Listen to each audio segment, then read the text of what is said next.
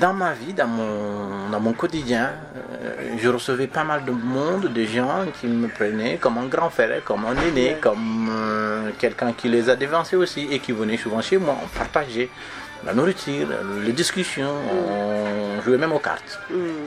Ça me permet un peu de, libérer, de se libérer du stress et de tout un ensemble de choses. Et de là est née l'idée de mettre en place euh, cette, euh, cette ASBL